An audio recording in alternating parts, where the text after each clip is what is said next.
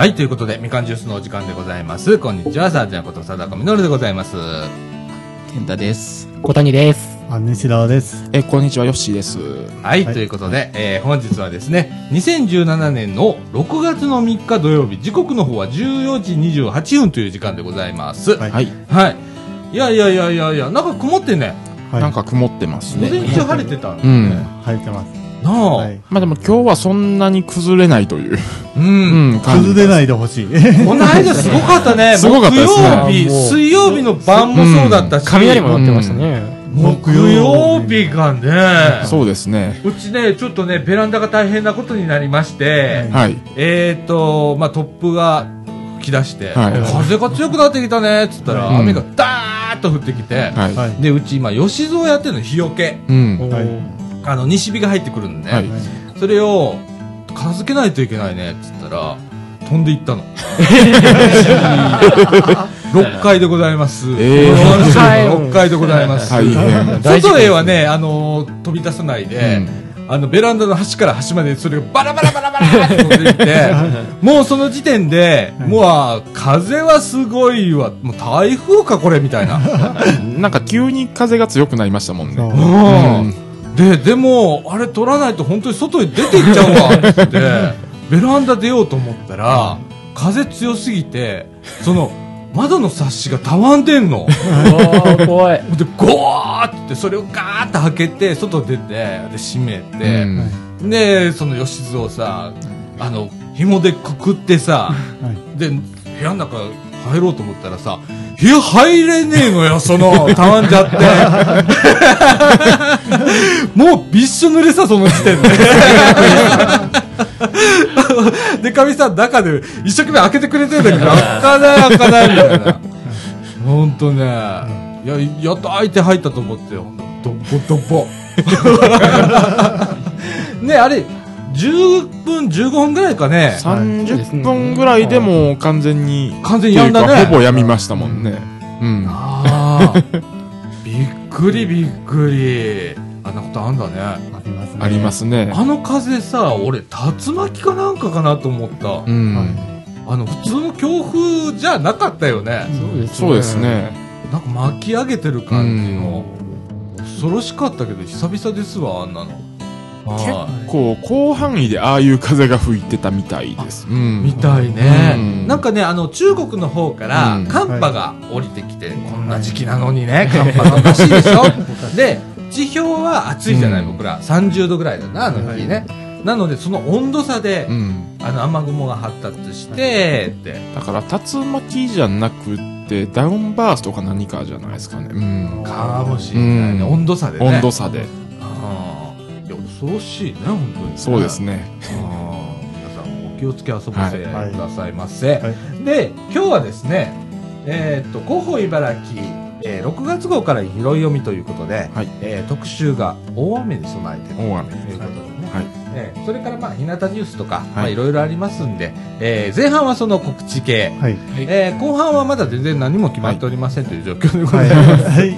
はい。えー、ということで、みかんジュース、この放送は NPO 法人三島コミュニティアクションネットワークみかんの提供でお送りいたします。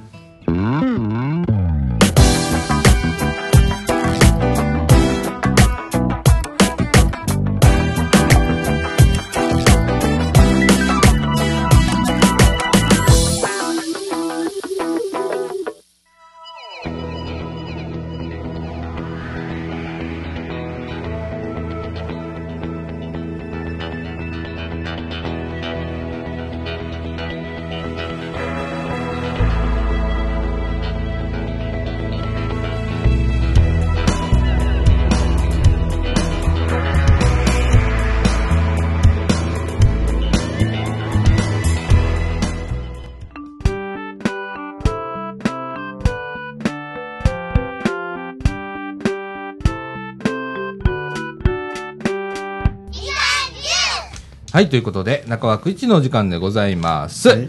えっ、と、広報茨城6月号が届いておりますので、はい。久々だね、広いより。そうですね。ええ。先月やらなかったんですか？すいません、最近ね、すっごく手を抜いておりまして、あの、取り上げたとしても、ちょっと取り上げるとか、まあ、それはやってる方になります。取り上げにくい特集が多かそうや、なんかね、ったですよね。なんか、おうん、どうも。難しいね、最難しい。近ね。取り上げるのね。うんで、えっ、と、今週はです、はい今月はですね、はいえー特集が大雨に備えてとはいいうことで、えー6月になりですね、はい雨が降りやすい季節となりましたと。えっ、と、近年の異常気象により、ゲリラ豪雨や台風が全国各地で大規模な水害、土砂災害を引き起こし、引き起こし多くの犠牲者が出ています。えー茨城市においては、えー昭和42年に起こった、あ北雪豪雨によって大きな被害に見舞われた経験がありますと。はいあ、そんなんあったんだね。ありましたね。昭和あの42年。生まれてないんですけど、あの、うん僕、小学校のうん50周年記念で、ちょっとそういう、そういうのを取り上げて、お歌にして歌ったことがあります。あ、ほんま。あはいの、なんか繊細橋？そこの。うんはいはい。繊細橋が落ちたりだとか、はいっていうやつかな。一回落ちてるよな、近年。ねえ、そこはわからないですけど、あの、うん、あ、北雪豪雨でね、はい繊細橋落ちてるわ。ええうん。あとね、沢良木は水浸し。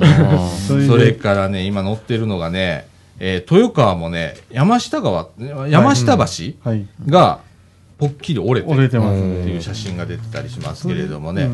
それで、玉島地域は、あの、堤防が切れて、うん。洪水になってしまってる。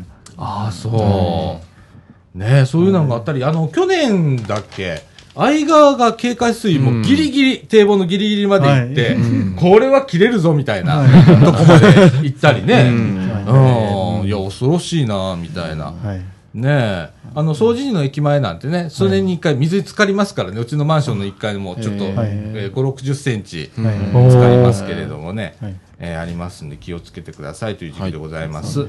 えっと、その中で、えー知識が命を守るということで、えっと、まあ、茨城はですね、地形的に雨が非常に多いとうん。い。うことらしいんです。えっと、先ほどご紹介した昭和42年の北雪豪雨災害を思い出す人も多いんではないでしょうかと。えー茨城はですね、えー地形的に雨が降りやすく、特に6月から10月までは、えー梅雨前線や台風などの影響で大雨になりやすい特性があると。長い期間ですね。え長いね、ほんまにね。おー。えー当時に比べて相川の堤防などの整備が進んで、はい。えー近年では異常気象により北雪豪雨を超えるような大雨が降っても不思議ではない、なく、ん。それ以降大きな被害がなかったことは幸いであったと思うべきでしょうと、えーいうことでね、そううん、でもあの相川が決壊し家が流されるといった不測の事態が起こるかもしれませんということで、ねはい。あのーうん。こういうことがあります、可能性がありますよ、じゃあはい。どうしましょうって、あの地震を取り上げたときにうん。僕ら口酸っぱく言うんだけど、はい。あのシミュレートしておくっていうことが大切ですよって、でシミュレートしようと思ったら、知識が必要なのね、それを。前提が必要だからね。えーそういうあの知識を皆さん蓄えてくださいということです。はい。えーその他ですね、大雨が降った時に取るべき行動だとか、はい。えー災害に役立つ知識とか、はい。それから災害の怖さを再確認してほしいとかいうような記事がですね、えーこの広報茨城6月号の特集でうん。載っておりますので、はい。えーぜひ、えー目を通してみてください。ね、それから、あー事前、えー実際に事前の準備をしましょうということに載っております。はい。えー避難行動を決めておく。これがまあ我々がよく言っているシミュレーションというやつです。それから知識、情報入手ということで、災害時にはテレビやラジオ、パソコン、携帯電話などで最新情報の入手が重要となります。はい。事前に大阪防災情報メールなどのサービスにも登録しておきましょうということでね。はい。えっ、と、大阪府ではですね、えー大阪防災情報メールっていうサービスがあるんですね。うん。そこへメールアドレスを登録しておくと、はい。えーこの地域ちょっと危険になりましたよだとかっていう時に、メールが届きますっていうやつなんですけれども、そういうとサービスにも登録しておくといいでしょうということでございます。はい。それから、えーと、家族の状況を確認ということで、えー水害は予測できるんですけれども、えー発生の正確な時間までは分かりませんと。はい。まあ、いつ切れるかわかんないな、危ない危ないと思ってても、意外と持ったなとか、はい。あれよあれよという間になんか溢れちゃったなみたいなことがあるんでね。えーっと、えー速攻が綺麗に、ちょごめんなさい、全然違うとこ今読んでた。はい。えー雨の日だけでなく、普段からあ家族とのコミュニケーションを取ることで、お互いの予定などを確認し、はい。い、つでも連絡が取れるようにしておきましょうということでございます。それから家の周りなんですけれども、はい。側溝とかある溝。はい。溝掃除この時期ちょっとしといてくださいということです。うん。はい。あの、そこに水がね、流れるんだけど、はい。あの、落ち葉とかがいっぱいで、そこが溜まってあの、道路が冠水したりするんで、えーちょっと皆さん注意して掃除してくださいということです。えーそれから避難時の荷物を確認しておきましょうということで、い、くつか載っております。乾パンや飲料水などの非常食とか衣類、はい。それから、えー簡易トイレ、タオル、それから女性だったら生理用品だとか、それからマスクなどの衛生用品ですね、はい。それから救急セット、えー常備薬、はいえーそれから服用中の薬ね、えーなどの医薬品、それから懐中電灯、電池、軍手、ハサミ、トイレットペーパー、メガネ、コンタクトレンズなどなどなどなど。結構いろいろ。いろいろあるね。いろいろありますね。はい。ちょっと無理だ。で、あとは現金、貯金通帳、印う鑑ん。など、免許証もそうですね、貴重品。もう、あのー荷物確認しておきましょうということでございます。はいはい。えーうちではね、このラジオでも何回か言ってたんですけど、あの、よ旅行する時のゴロゴロばっかりじゃないですか。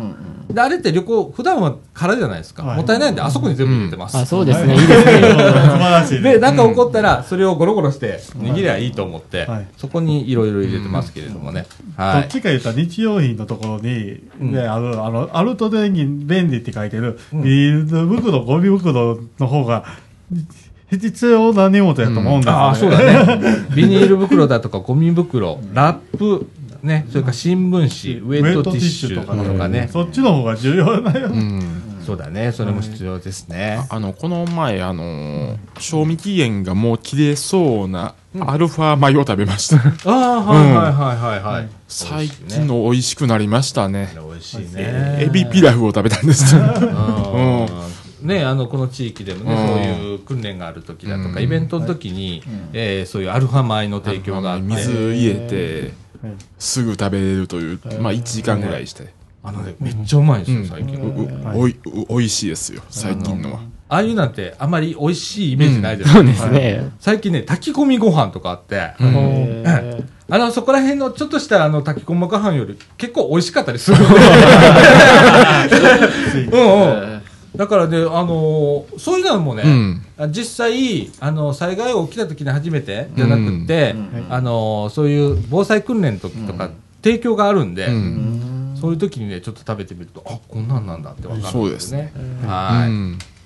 うんえーその他その他ね、大雨が降ったらどんな行動をしなきゃいけないだとか、えー避難時の心得だとか、はい。それから先ほどもちょっとご紹介したんですけれども、えーっと、例えば、あと、防災メールだとか、うん。はい。それから、えー防災気象情報のウェブサイトだとか、えーいう情報もいろいろ載っておりますので、うん。ぜひぜひ、えーご覧ください。はい。で、最後にですね、ちょっとこれ重要なんですけれども、えー以前、あの、このラジオで、えー避難準備情報だとか、避難勧告、はい。えー避難指示という話をしたと思うんですけれども。えー先日ですね、この名称が変わりました。はい。えーこれね、えーっと、被害、危険度が少ない方からちょっとご紹介したいと思うんですけれども、まず避難準備、高齢者等避難開始情報というのがはいなりました。昔だったら避難準備情報だったんですけれどもね。えーその次に避難勧告、これは変わりません。はい。で、えー一番危険度が増すと避難指示、うん。はい。えーかっこ緊急ということになりました。えーここら辺のね、あのー言葉が少し変わってるのでね、はい。えー今年また皆さんちょっと慌てると思うんですね。うん。それともう一つ、はい。えーこれは徹底しておきたいんですけれども、はいえー避難勧告と避難指示。さあ、はい。どっちが、どっちがどうでしょ避難、どっちがどう？う避難勧告と避難指示。避難指示の方が、えーっと、えー一一番、え危険。危険。危険ですうんねうんうん、世界。うん。ええそうなんです、避難勧告はあくまで避難を進めるということです。うん。で、だからといって、えっ、と、これを軽視するんじゃない、うん。避難勧告が出た時点で進められてるので、はい。もう避難をしてください。で、避難指示は、あの、命令じゃないんですよ。うん。日本には避難命令ってないんです。はい。うん。命令って強制でしょ。はい。う日本にはね、避難命令ないんですよ。うん。えー避難指示が最大になりますんで、うん。避難指示が出た時には、ん。もうこれはほんまにやばいと思うて、うん。ええ、絶対に逃げてくださいっていう。ことでござい。これ防災って書いてます。震災とかも含めて。あもう一緒です。あ一緒ですよね。もうはい。一緒ですね。あらゆる災害の時にうん。発令されるものなので、うん。はい。で、今回ね、あの、一番被害が少ない時に、ひ今までひま避難準備情報だったんですけれども、はい。えー加えて高齢者と避難開始っていうことが入りました。うん。えっ、と、避難勧告や避難指示が出てから、高齢者って移動するのがすごく大変だったり、うん。もう手遅れになったりするので、避難準備情報が出た時点で、高齢者は先にもう避難をしてくださいということになってますので、皆さんここら辺もね、えっ、と、広報茨城の6月号はいに詳しく載っておりますので、えー一度、お目を通していただければなと思います。6ページですね。はい。はい、6ページです。はいはい。えーということで、はいえー特集、特ね、集。えー大雨に備えてはいということで、もう梅雨ですもんね。ね、もうそうねえもう言うてる間ですね。ねジメジメしますね。本当最近のその豪雨っていうのがね、そうそうそう。は恐ろしいぐらい降ったりね、うんでさっきまで晴れてたじゃん。ね、うん10分もしたらバーって降ってね。そう、夕立の勢いですよね。ねそうですね本当怖いでございますけれどもね。はい。そして、えっ、と、茨城市からのた大切なお知らせ、トピックスですね。はいえっ、と、8ページになりますけれども、えっ、と、特殊詐欺被害等防止対策機器の貸与ということで、えっ、と、先週だっけ？先々週だっけ？えっ、と、特殊詐欺の、はい。を取り上げたんですけれども、うんえーっとですね、市内で今、あー高齢者を狙った還付金詐欺等のうん。特殊詐欺被害が急増しているため、うん対策機器の無償対応をしますということで、はい。えーっと、期間はですね、来年の3月31日まで、はい。えーその使い終わった後はですね、うん。えー無償譲渡とい。うことになります。で、えっ、と、まあ、いろいろ条件がございます。えー詳しくはですね、広報茨城の8ページ、はいえー載っておりますので、えーご覧くださいませ。はい。そして、続いてはですね、ゴミなんですけれども、はい。昨年度のね、えーゴミはですね、茨城市全体で4068トンのゴミを減量しましたっていうことでございます。でも大、全然イメージがわからない、ね。イメージが。損ってくるとね、もうトンみたいな。あうんの、あの、1トンでもイメージわからないです1トね。ンねえ、ほんとね。ここいっぱいやったら1トンになるんかなとかね。ねでねうん、えーっと、昨年度に家庭から排出されたゴミの量は約4万6336トはい。はい。ンでございます。えーっと、平成27年度に比べると1426トン減っています。うんで、市民一人一人の1日あたりのゴミの量っていうのは、えー約452.5グラム。はい。はい。です。で、平成27年度と比べて約14.7グラムの減量となりました。ここら辺になると結構リアルだね。はい。それからまたですね、えー事業所から排出されたゴミの量は約4万6346トンで、はい。平成27年度に比べると、えーっと、約2642トンの減量となりましたということでございます。で、あの中には資源ゴミがあるので、えー売却ができたら市にお金が入ってきたりね。えー例えば自治体だったら、この資源ゴミの日とか、皆さんこはい。う資源ゴミ出すよね。な自治会にお金が入ったりするので、うん。はい。え、これ結構ね。はい。ね、自治会の、例えばマンションのね、活動とか、その地域の活動に使われますんでね。はい。皆さん、こう、ね、はい。分別収集したりだとか、ね、してくださいませ。はいはい。うんあそこれこれってね、うん。4068トンって書いてますけど、実はこれね、うん。あの、家庭ゴミと、うん。えっ、とね、えっと、事業所ゴミを合わせて4068のゴミを減量しましたっていうことで。そうだね、はい茨城市全体で4068 4068トンの削減ということだね。はい。はい。でございます。はい。はい。そして、えーとですね、市内でですね、テレビドラマの撮影が行われましたということで、えーと、3年連続なるそうです。はい。はい。えー市内でテレビドラマの撮影が行われました。はい。えー今回はですね、直木賞作家、萩原博さんかな、はい。の神様からの一言を原作とした NHK 土曜ドラマで、食品メーカーのうんぬんかんぬんって書いてありますけれども、えーっとね、撮影場所は山手台。はい。前も山手台だったね。そうですね。うんなんか3年連続にやってたっていうのが初めて聞きましたね。ねうん。え。去年にやってたなーとかいうような。ねえ、なんか NHK でやってたね。うんはい。うんで放送予定は6月10日から7月15日の土曜日、はいえー全6回行われます、時間の方は午後8時15分から8時43分まで、はい NHK の総合テレビで、えー放送されるそうです、はいで市内撮影分は6月17日の放送で採用ということでございます、はい頑張るねそう頑張ですってねます。ね。ね はい。でもなんで山手台なんだろう 絵になるのかなやっぱり、やっぱりでなるんでしょうね。街街並みが坂ですしね。ニュータウンね、ニュータウンなんかうん都会が見えるんでしょううね。んしっかりと。あ、見下ろし系ですかみたいな。えー、それからですね、14ページかな。はい。えーっと、ちょっと変わり、変わったところで、うんはい高齢者自転車用のヘルメットの市民モニター、ヒロメット対茨城を募集しますということでございます。ヒロメット。ね うん。えーっと、府の自転車条例で、65歳以上の人が自転車に乗るときはヘルメット着用のが努力義務となりました。努力義務ってどういうことなんだろう。もう努力して。まあ努力して。強制はしないけれども、罰則もないけれども、うんあの、頑張ってつけてねって、お願いしますねっていう。はい俺でも初めて知ったよ、これは。へえ。市では自転車乗用中の、えー転倒による頭部損傷、えー死亡事故から高齢者を守る自転車用ヘルメットを市内で普及させるため、着用啓発市民モニター、ヒロメット対茨城を募集します、うんということでございます。えっ、と、対象はですね、市内在住で、平えー昭和27年4月1日以前に生まれた方。はいえー定員は135名。多数の場合は抽選ということでございます。詳しくは、広報茨城14ページご覧ください。これなんか、ね、ああの、ヘルメットも高いですもんね。高いうんなすごい高い。ヘルメット、自転車のヘルメットね。でもなんか可愛いヘルメット。そうですね、かぶりやすそうですしね。そうそうそう。ねなんか3種類ね、ヘルメット乗ってるんだけど、あの帽子型、帽子型。ね、ちゃんとこう、つばがついててね、あの女性用と男性用。うんそれから、あーあ、そっか。この、この中のヘルメット、帽子体のヘルメットが普通のヘルメットなんだよね。はい。ああ、なるほどね。うんあー面な白い、ね。んか帽子を外したら普通のヘルメットとして走れるという。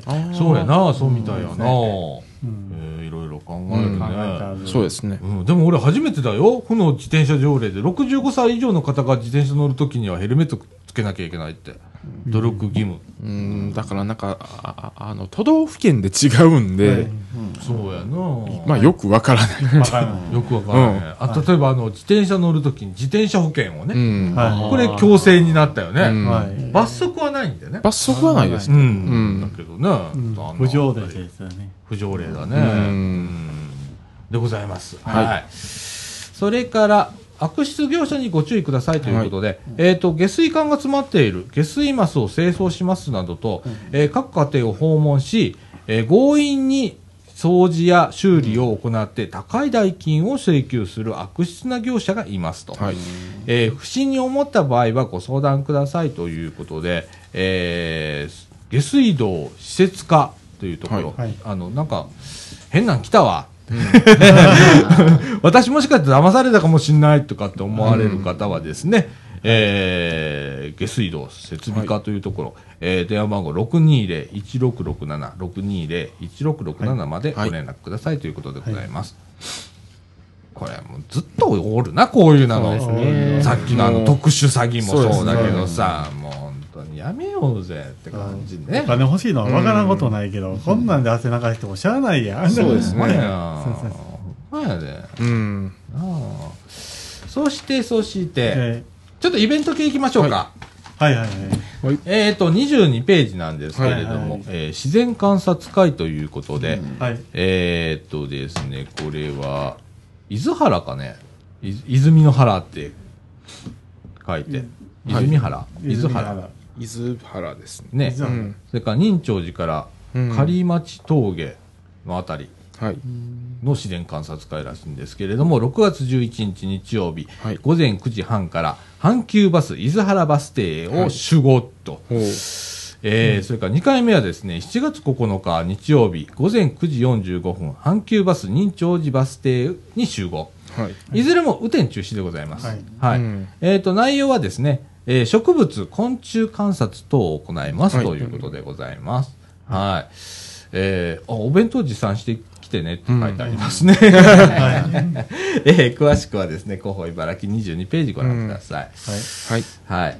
それから、酒米の田植え体験がございます。はいえー6月11日日曜日午前9時から午後3時まで、はいえー現地集合、または午前8時15分にモノレール斎藤西駅はいに集合してくださいということでございます。こちらの方、雨天決行でございます。はいえー場所はですね、仁長寺。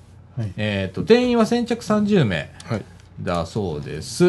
はいえー内容はですね、今年度の、えー酒造りに使われる米。これは三島、なんて読むんかなわかんない。米の田植えを行うそうです。はい。それからご飯を食べながらの交流を行いますと。はいはい。えー費用は2000円。えー小学生以下の方は1000円。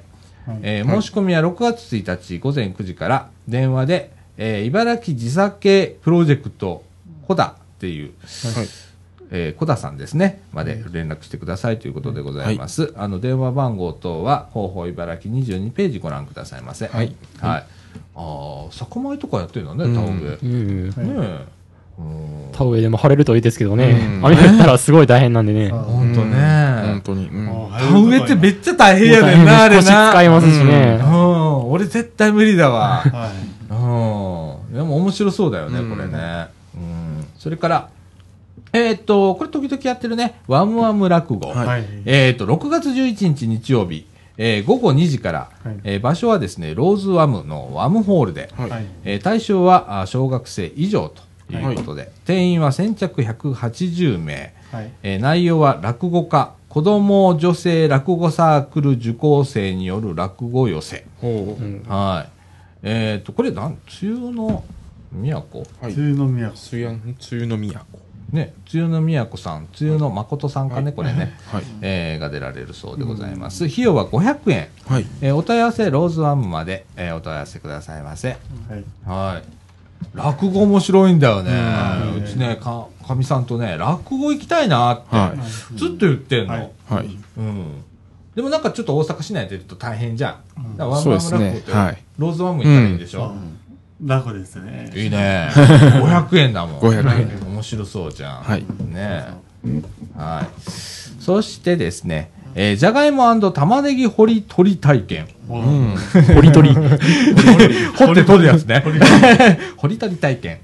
はい。えー、時はですね、6月17日土曜日。はいえー、雨天の場合は18日に行います、はいということでございます。時間は、えー、午前10時から正午まで。はい。はいえー、場所はですね、宮山の里。はい。他ということでございます。はいえっ、と、定員は先着25名。えー内容は掘り取り。はい。掘り掘って取るんだね。うんで、お土産付きだそうです。それから試食もあるということで、うん費用は1000円。えーお申し込みは6月2日午前9時半から電話で宮山の里まではいお問い合わせください。えー電話番号等は広報茨城23ページに載っております。はい。はい。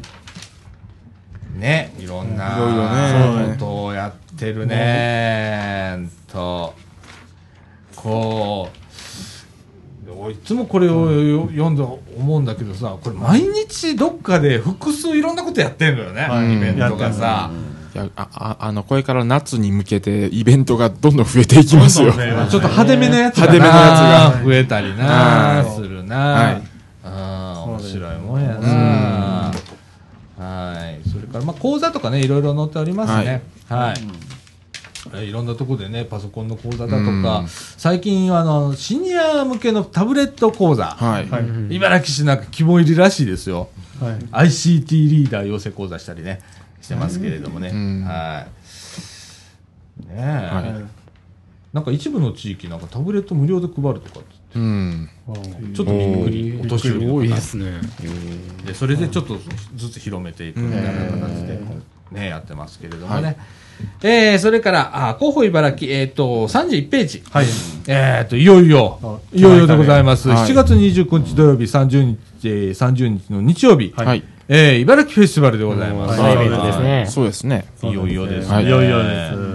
えっ、と、これは、西澤くんが関わってる。そう、関わってます。僕ね、茨城音楽村っていうね、えっ、と、音楽ステージを担当してまおうす。それで、あの、飲食、飲食担当として、ちょはいっと活躍しますんで、よろしくお願いします。まあ、これ、まあ、出演者募集っていう、出場者募集っていうのが出てまして、はい。まあ、これ、ちょっとずらーっと僕読んでいっていいですか、はい。読んでいきますね。うんまあ、これは、あの、いろんなところであるんですけど、まあ、まずいきます。ボルケーノ茨城、茨城おお笑いナンバーワン決定戦っていうのがあります。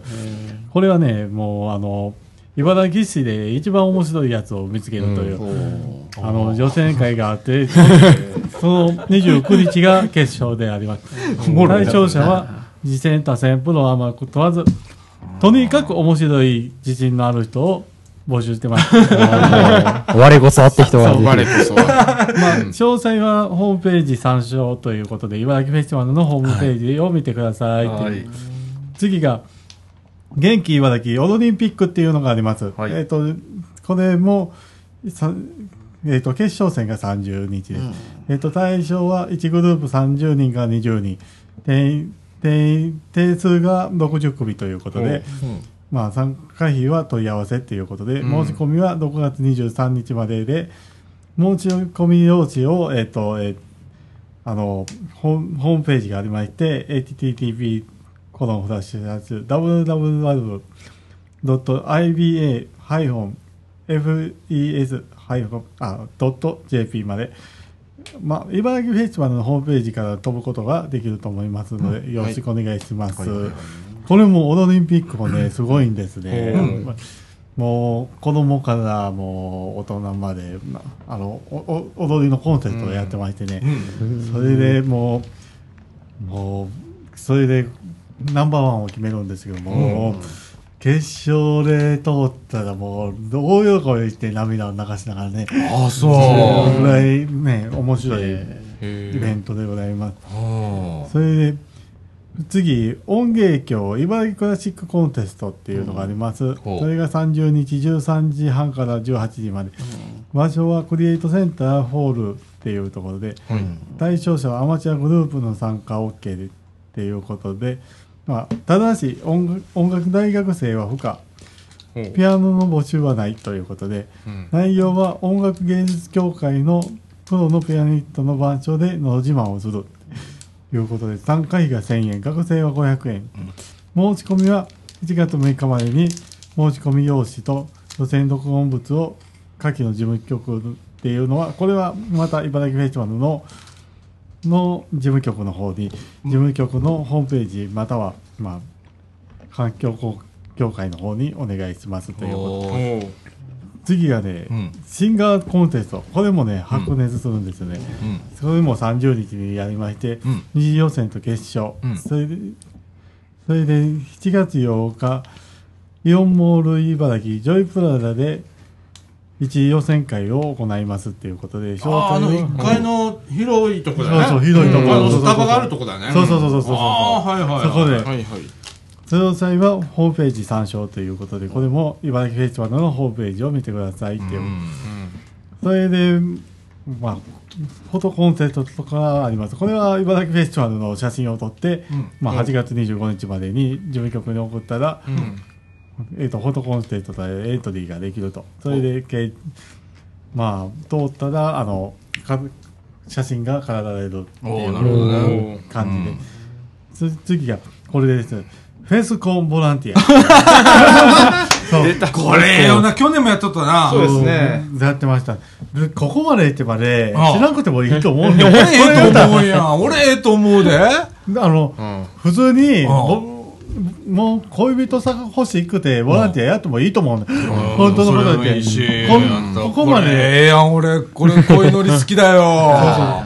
それでね、意外なところでやるんですよね。うん両方そうがで。すね。えもう、やっぱりね、うんここの人とこの人うまくいったらいいようになと思ったらうまくいったりね。うんそうあそうもん出てきます。へーそれが、あの、ひ30日、12時から21時までっていうことで、将来結婚したいと考えている20歳以上の独身男女。うん。で定員は1115人。うん。婚活と茨城フェスティバルのスタッフを兼ねた活動懇親会っていうことで、うんまあ、懇親会費で3000円がかかりますということで、うん申し込みは7月21日まで、ホームページで申し込みをお願いします。うわ、俺行こうかな。もう事故、事故、事故、事故。があかんか。未婚の方、うん、でも未婚の方って書いてある？独身男女って書いてある。ああ、惜しいなあかんか。年齢は20歳以上でいけるうんの。あだから50でもう、50でもいける100でもいける。もう、あさなちゃん以外みんな行ける。お前な。そうここか。、だって会、まあ、懇親会はないけど、こん3000円出して、で、ボランティアやることはないと思うけどね。ボランティアのしながらこう、こう恋愛というか、その相手を見つけていくっていうか。だからまあ言ったら女の子も相手を見つけに来てるし、男の子も見つけに来てるわけだから、まあマッチの、こう、あれはいいよね。はい。ね。まあ最近なんかお見合いみたいに堅苦しい感じじゃなくてね、いろいろやりながらみたいはいな。なんか料理をしながらとか。かもありますし、はい。ね、ええこれボランティアを兼ねて。これ恋愛生まれるんだろうな。生まれると思うで、一体生まれやすいこれ生まれやすい婚婚活あ婚活なんですね。いいじゃないですか。だから、カップルができて、そのまま結婚したら、もう、さらにお金がいるわけじゃないし、あの、相談所みたいにね。成立した手数料みたいな。そう。あそんなんないもんな。ないないないいいじゃないです3000か一番安上がりの出会いですよ。ボランティアが。本当のこと言って。こういうのって別に高槻市民とか茨城市民とか関係ないです関係なし関関係なし係ないしですねこれ。ケントさんいけますよ。いけますね。あの 言っちゃいましょう。で先着15人と書いてるんですけど、あ、ああの、15人来ないこともあり得るという。ありますね。まあ、それはありやろうな。ああると思いますよどっちが多いかどっですちが多いか。男女差がね1。対10やん。あでも、ほら、最近さ、女の子より男の人の方が少ないわけ。うん女の人の方が多いわけ。多いですね。はいうん男売り手市場なはずなんだけどね。うんですね。ねえ。最近なんか女性の方からこう行くというかこう結構ああ。男性の装飾系なんですよ。うんなんか若い子って。そうね。ね肉、肉とか草とか、そういうのはあんまりやねんけどうね。んでもやっぱりバランス。スやないですよね、本当に、ここは。そうですよね。あそう。あ。うわあ、なんかそうええな先月こういう15人か面白い面白い。面白いはいあと、キッズスタッフ体験。っていうのが。あれもいいね。うんそうです。うん。あの、これはね、えっとね、あの、茨城市のうん、あれですよね、あの、なん会会社、企業さんうん。が、なんかこういう体験をするっていう、仕事を体験するっていう簡単な、作業するんだよね。なんか、運営手伝いを体験して、フェスティバルを盛り上げるという。そうことで。こういうの子供のうちからね、はい。面白さを知ってると、ね、随分変わるんだろうね。それも申し込みが7月21日までで、うん。これもじ、まあ、茨城フェスティバルの事務局までお願いします。はい。ということで、はい。あと、茨城フェスティバル当日スタッフ募集してますってはいはい。いうことで、29日、30日、うん。対象者は18歳以上で市内在住大近大学者。うん。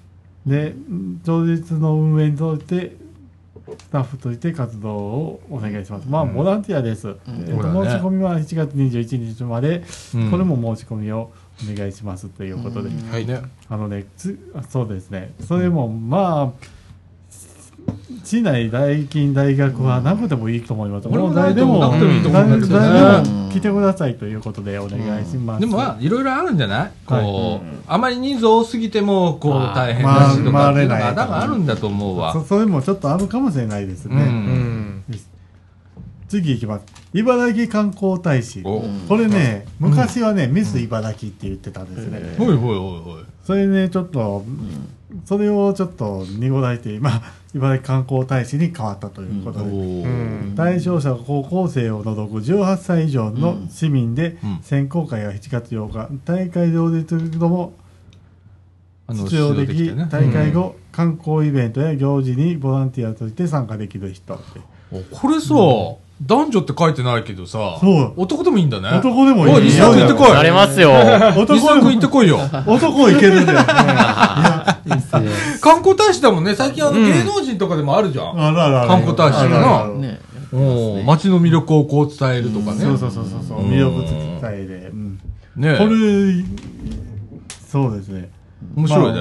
うん。多分これどうなんやろねまあ6月30日までにん応募用紙や観光協会のホームページからダウンロードかって書いてます。写真1枚身分証明書のコピーをうん送ってくださいということで、なあはい。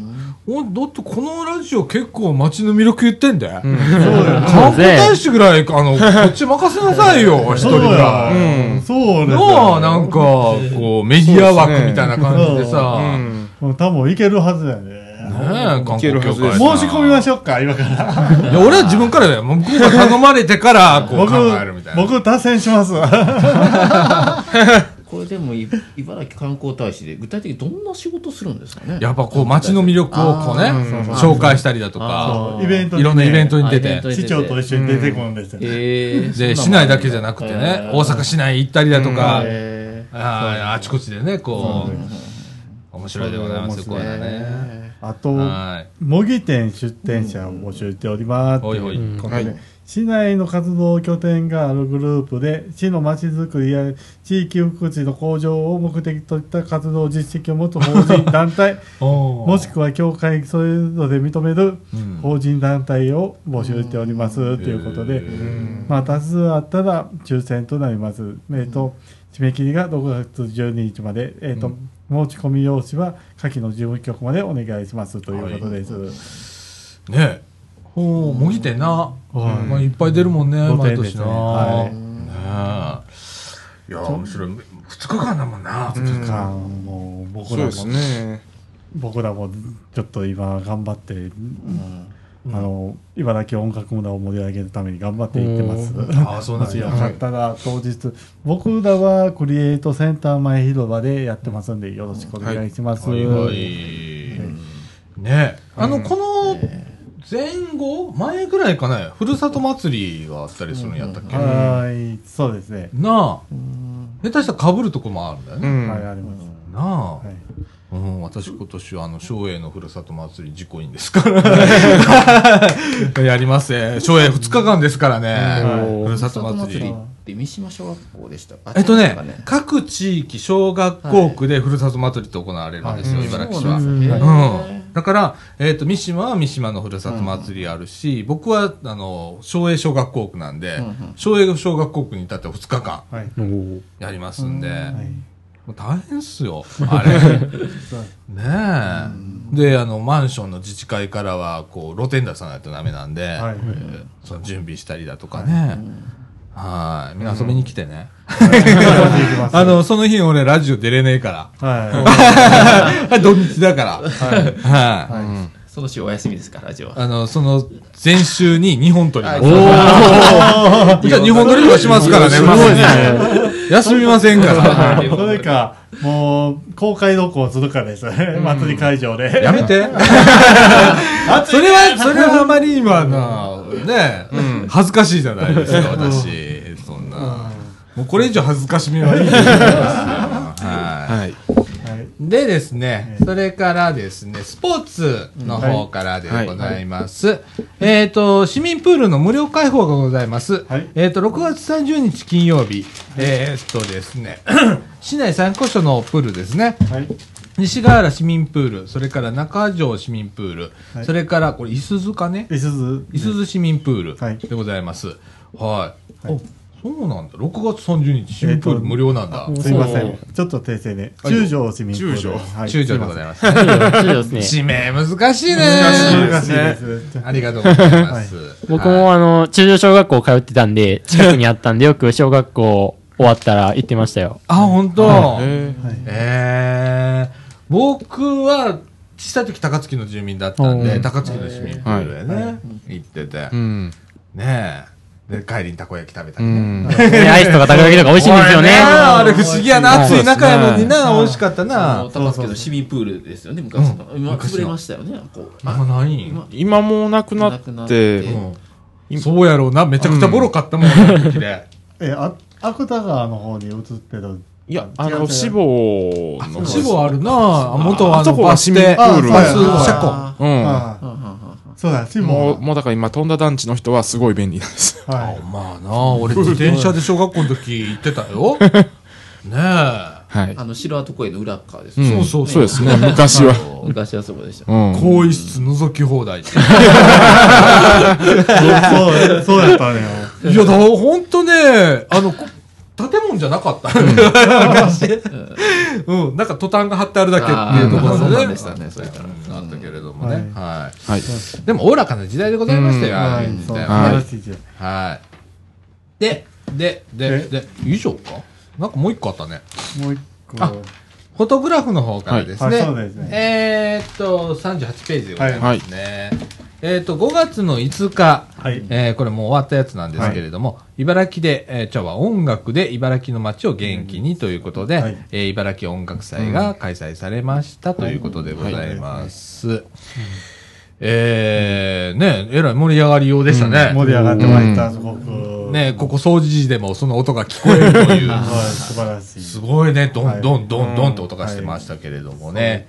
えーえっと、まあ、主にはね、えー中央公園の、はいえー南北のグラウンドはい。なんだ、なんですけれども、はいその他ね、えー19箇所、はい。それから160組のミュージシャン等による、いろんなことがあったと。はい。いろんなことがまあ、バンド演奏とか、まあ、演演奏とか、演奏とか、あと、まあ、フリーマーケットとかもあったり、うん。まあ、結局やっぱり土店、あのうん。土店もあったりしてまして、盛り上がるね。盛り上がりましたね、すごく。はい。うんで、これ、翌日に高槻うん。も、あの、前日ですね。前日と前日ジャズフェスティバル前が。は高槻ジャズトリートをここら辺はそういう盛り上がるんだよね、そういうのね。い。はなんか、ななんか今年は、今年は高槻の方は12万人ぐらいと。おー、すごい盛り上がりですね。うんい。そう。茨城人数書いておりますが。はい茨城負けてほしくないですね。欲しくないね、本当にね。頑張ってほしいね。頑張らないとね。そうですね。えー、ということで、えーと、広報茨城6月号の拾い読みでございました。でも、裏表紙なんか、茨城市職員募集とか書いてある。そうやね。なかなかいかついポーズしてますね。そう、なんかね、今年ね、受け狙ってんのよ。受けね、この子での次なるヒーローへとか書いてある。なあ、ほんで、フェイスブックとかな、ツイッターとかでな、出てたりすんねんけど、うんあ結構なんかプロモーション上手だな、なんて思って。はいそう。上手やけど、うん募集人数がうん40人もないと。そうやね。あの、それとね、今までは、北摂地域全体で、まあ、いろんな市があるよね。はい全体で採用試験一緒にやってたやん。はい。やねんけど、今年からは、茨城市は茨城市だけでやるっていうはい。ことになったので、特にこう、力が、うん。今年入ってるでございます。はい。はい。ねえ。頑張っておりますよ。はいうんねえ。慣れるもんならなってみたいもんだね。そうですね。でございます。はい。はい。えー、っと、じゃあ、後半はですね、まだ内容決まっておりませんけれども、はい今から早急に決めたいと思います。はい。はい。はい。「はい、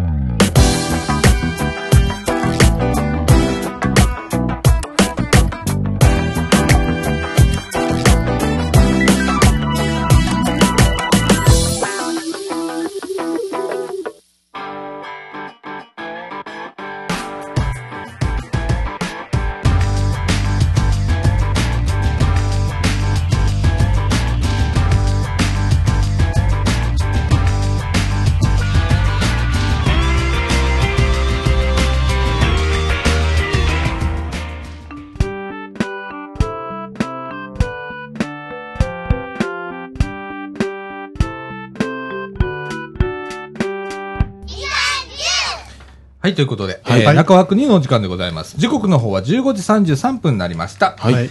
えーっと、今ね、ちょっと休憩みたい休な。憩で。はい。ええ皆さん、あの、お聞きいただいて分かってると思うんですけれども、はいもう40何分と、はい。はい。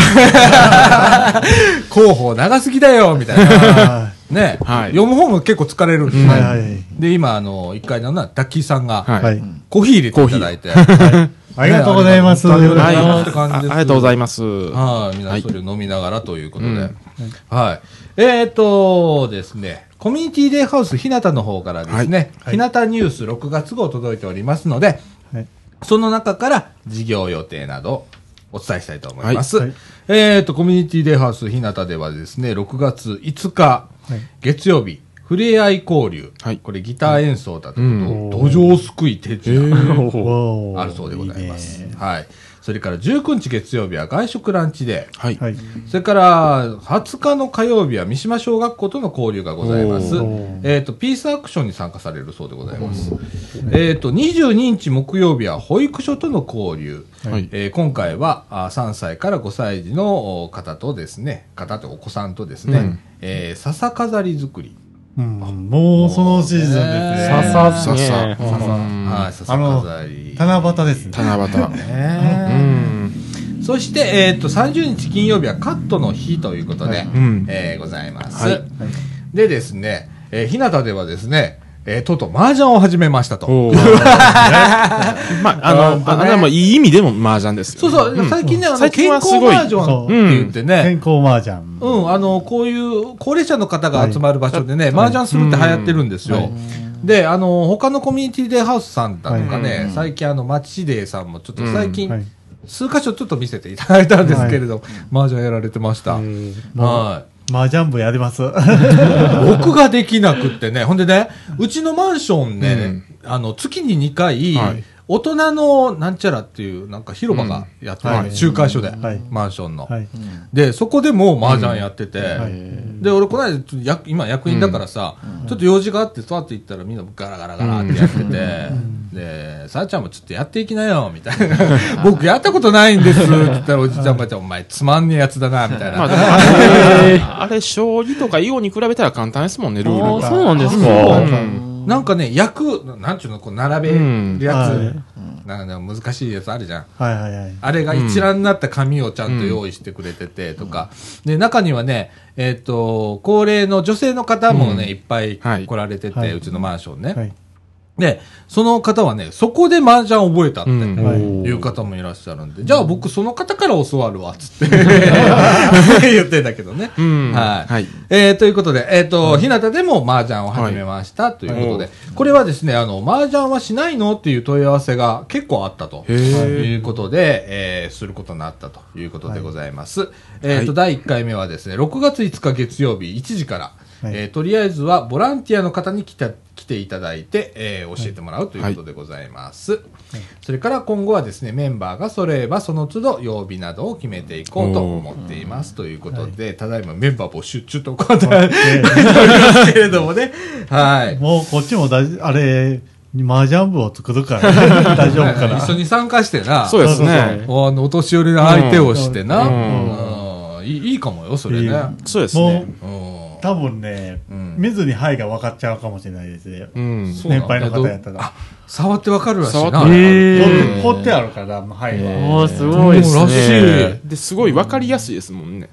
あれ。なあうんで、あのーこうガラガラ並べたりするじゃんか。ほんなら、ボケ防止にいいらしいね。やっぱり手,、お手の先使うからさ。ねあれ乗せるのが大変だ。あ あれ。でね、はいえーっと、男性のお一人暮らしの方は、日向での手作りの昼食を終えた後、麻雀に参加されるのもいいでしょうということでございます。日向では毎日手作りの昼食をご用意しております。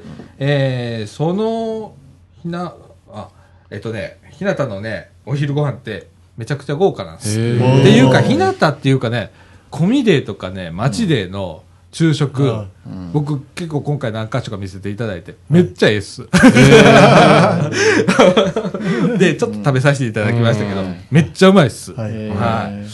えー、ということでね、えーっと、これね、えっ、と、ひな、品数屋とかね、うん。それから美味しさに、えー、役所の高齢支援課の方たちも、これで500円だ、安いですねって、絶賛されているそうで、なんか最近は、なんか最近は市役所とかもなんか食堂じゃ、ああの食堂はあるけど、弁当とか売った売ってたりしてますもんね。あ、そう。うんお弁当売ってたりするんだ。うん。へーねうえ。ん。えーっとですね、日向はですね、はい。1日の利用料、午前250円、はい午後250円、うんえーお昼ご飯が500円。はい。で、えっ、と、お茶代、お菓子代が50円ということで、は1日オールでいても1050円でございます。お昼ご飯。はい。65歳になったらみんなで利用しようね。はい。えー、で、そのお昼ご飯めちゃくちゃ豪華みたいな感じでね、はい、やられておられますけれどもね。はい。えっ、と、車での送迎もしております。ただいまですね、養子縁1、2の方のみのお送迎になっております。はい。えーもし送迎が必要だという方、ご相談くださいませ。はい。それから一日体験もやっております。えっ、と、は、このひなたってどんなとこやろうって言ってみたいねんけど、ちょっと、なんかどんなとこか分からへんし、いう人ね、あの、ご一報いただいたら一日ね、はい。お昼ご飯だけで500円で一日ご利用できます。ので、はい。す。えー来られる日の前日で結構ですので、うんえー日向までお電話でお申し込みください、ということでございます。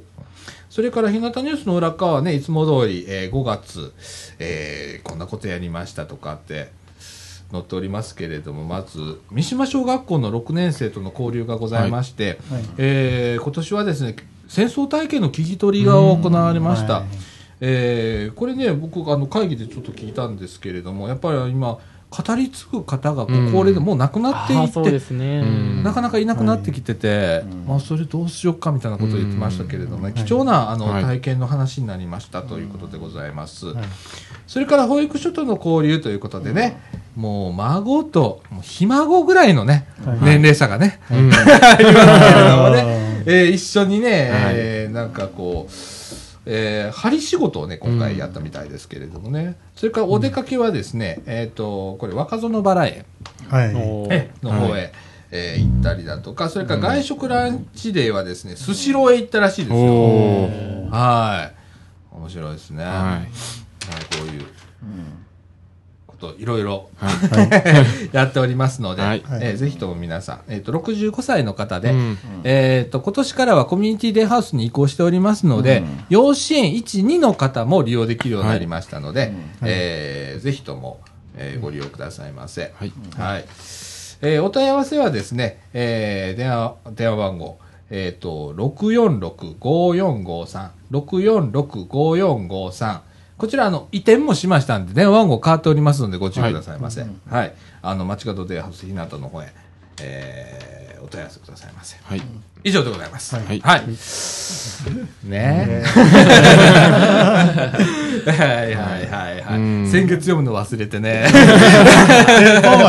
はい、忘れておりましてね。さだちゃんみたいな。怖いな。あ日向ニュースは怖いで毎月すね1枚出されてる。はい、出してます。うんほんで、これね、あの、この松栄三島、ポスティングが入ってますんで、はいこれも僕、家に入ってたやつです。えーはい。一軒一軒に、うん。はい、しております。無料配布ですかこれ？無料配布無料配布してるんだ。はいへですね。で、今月はですね、はい。みかんジュースも新刊が出ておりまして、ほうあの、冊子の方ね。はい。で、こちらの方も地域の方へ、あの、お配りをしている途中でございます。うんはい。えー僕その原本を持っていくの忘れました。は 紹介しようがございません。はい。あのー見てみたいないう方はですね、みかんのホームページからうん PDF ダウンロードできますので、そちら、あの、見ていただいたらと思います。はいあの、バックナンバー含めて、はいすべて、あの、ご覧になられますので、はい、見てみてくださいませ。はい。で、えで、で、もう告知系終わりだよね。ここからもうフリートーク。もうじ10時間。10時間でございます。ね、私今ね、あの、家のね、インターネットがね、使えない状態でございまして、うわい。お。わお。えー昨日の夕方から、突然、ネットは使使えないわ。えー家で仕事してるもんで、はい。えっと家にはですね3回線の電話回線がありまして、はい。2回線が仕事用、はい。1回線が自宅用なんですよ、はい。自宅用はね俺アナログ電話で残してるのよわざと、はい。はい。へでに後の2回線は光電話、はい。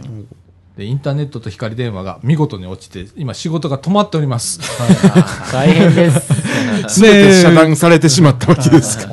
これ、ほんとな、いかんわな、あ。れなの。まあ仕方ないんだけど、夕方に落ちまして、で、い。ろいろ、まあ、一応そういう仕事もしておりますので、はい。えー原因を自分なりにさ、探って、はい。はい。えー CTU という機械があるんですけど、はい。あ CTU だと、はい。えー確信しまして NTT に電話かけたら、もうあの受付時間終わっておりまして、はい。はいえー留守番電話状態でございます、はい。でそこにあの私何何々ですけれどもってどうも CTU がこれ2回目なんですけれどもおかしなりましたから、すぐ直してくださいとい。うのを残したら、2時間後11時ぐらい夜。に NTT から電話ありました。びっくりするわ、みたいな。そのアナログ電話の方にね、はい。電話があって、11時に。自宅の方へ夜？夜ですよ。夜？夜？あるんだからちゃんとやってくれるんですよ。うち商売でやってますんで。で、えっ、と、誠に申し訳ございませんっていう、はいね、もう、でも気の毒じゃないですか、向こうの方もね。こっちも大変だけどね。なんで、まあ、あれだけど、まあでも、なるべく早く直してもらわないと、うち、あの、商売赤たりなんで、はい。はいあの、ネットがないと何にもできない、あの、業種なんで、ということで、お伝えしたら、それがですね、って、今、工事がいっぱいなんです。よ。いや、それはわかるんだけど、はい。電話も、だから今ね、うちのね、あの、会社の方の電話にかけるとね、あの、電話が繋がっていないか、えー機器が故障しておりますって、あの、はい情けないじゃん、それって。はいそうですね。だから困るんで、うんなるべく早くって言ったら、最短で、えーね、日曜日の午前中って言われたの、はいでも僕ちょっと午前中用事があるので、昼過ぎまで。はい。ちょっとそこはダメなんだよね、って言ったら、じゃあ、日曜日の3時以降で。はい。そうっすか。はで土曜日はね、あの、ラジオやってるんで、うんいないし。はい。俺、ほんとあの、今ね、禁断症状。い。禁断症状。はい。はい。あの、ネットできないって不便ね、みたいな。ありますね。ネットできないと。不便ね。不便ね本当。ほんで、スマホあるじゃんって思っても、めんどくさいな、スマホってな。面倒。やっぱパソコンの方が使いやすいな。使いやすいですね。ごちゃごちゃって調べるのうな。んもう、パニクリだよ、今。だから納品もできねえからうさ。ねえ。アップもできねえしはいっていう。まあ、テザリングすりゃいいんだろうけどさ、そんなんめんどくせえじゃん。もういいやと思って、お客さんに、すいません、うん今、回線故障で、ダウンしましたんで。まあ、月曜日ぐらいまで気長に待ってくださいみたいなメール出して、今、はい。本日に至るみたいな感じなんですけれどもい。ね。はい。不便な。不便ですね。な。それからさ、はい。電話がこける時代っておかしくね？う。うんん。あの、昔の電話ってさ、はい。まあ、メタル線の時代ね。はい。でさ、物理的に壊れるってことなかったんだよ。なかったですね。電話が故障するということもなかったの。うん。で、今回は、そういう通信機器が壊れることによって電話が繋がらなかったりだとか、停電したら電話が繋がらないとかっていう時代になったじゃないですか。はい。ということは、ある意味めちゃくちゃ脆弱になったというか、うん。めっちゃ弱なったんや。弱なってますね。弱くなってますね。ねうんえ。あ、どうなんだろうね。電話、これ、これからさ、まあ、NTT としてはもうアナログ回線全部廃止しますよって今言ってんじゃん。はい。えー数年後？数年後。ねにもうす全廃しま、に2020年ぐらいに終わるんかな、あれ。で、全部デジタルにしますよってなった時に、今はどうですか？電話、皆さんの電話ってコンセントに電話機、あの、コンセントに電源つけてないですか？つけてん。コードレスの電話とか使ってません？留守番電話うん。使ってません？すみません、家ですら置いてないです。あ、そっか。でもないですよ家で置いね。てないです。うんあでそうも、置いてる。そういう、もうそうですね、今や。ね、うん今コードレスの電話とかなると、うん電話機にコンセントつながなきゃダメだったりするじゃんか。うん。ね。となると、それをブツッと抜いたら、とか停電が起こったら、電話つながんなくて、うん。発信もできない。はい。ピーポーパーポーパーポーってできなくなったりするよね。うんで昔はさ、アナログ回線だったから、うんあれ微弱なね、電流流れてんのよ、電話線って。だから昔の子で、ジーコ、ジーコってできたやんか。はい。で、ジーコ、ジーコってならできんねやんか。で、うちのアナログ方、アナログ電話で、自宅の方はアナログ電話になってるんだけど、あれはなんでアナログにしてあるかっていうと、停電になっても、電話機もちょっと古めの置いてあって、停電になってもかかるで、一応プッシュ、プッシュにしてあるんだけど、でも、あ、そうおそう、ー今ね、出てきました。そうそうそうレトロだなこれこれがね、昔の電話ね。そうだなはい。えー、使ったことないです。こう今ね、昔の電話、みかん屋にあった、こう、こうね、ぐるぐる回すやつね。遅え。もう、1、10っていう、こうこういう、ね。だから、ん警察110番なのは、あの、1、1、この0の中、こここで時間がかかるわけで。ちょっと緊急感がね、なくなりますね。いや、これ、落ち着くためなんですよ、これ。ああ、そうなんや。へえ。おーね。で、はい。だうちはだから、あのー一応プッシュ、プッシュの電話機はしてあるんだけど、ダイヤル回線やね。はい。ほんなら、えっと、例えば、110番ってやっても、プッシュやったらそのまま110番でかかるじゃん。うんはい。これ押してるだけの時間かかんねん。プッシュプッシュでもプッシュ、プッシュでダイヤル。ダイヤルああこの時間かかるなで、受話器に、ブツブツブツブツブツって言って、回してる間に、ブツブツブツブツって音がする。っていう回線にわざと残してたのね。はい。なかなか。なぜかこれがあるっていうのもすごい。ここな。ここね。これ僕があの7歳ぐらい7歳ぐらいまでこれありましたねまだ実家でそうでまだありましたもん。うん。いや、ある店ありますって。ここれに、あえてこれにしてるところありますよね。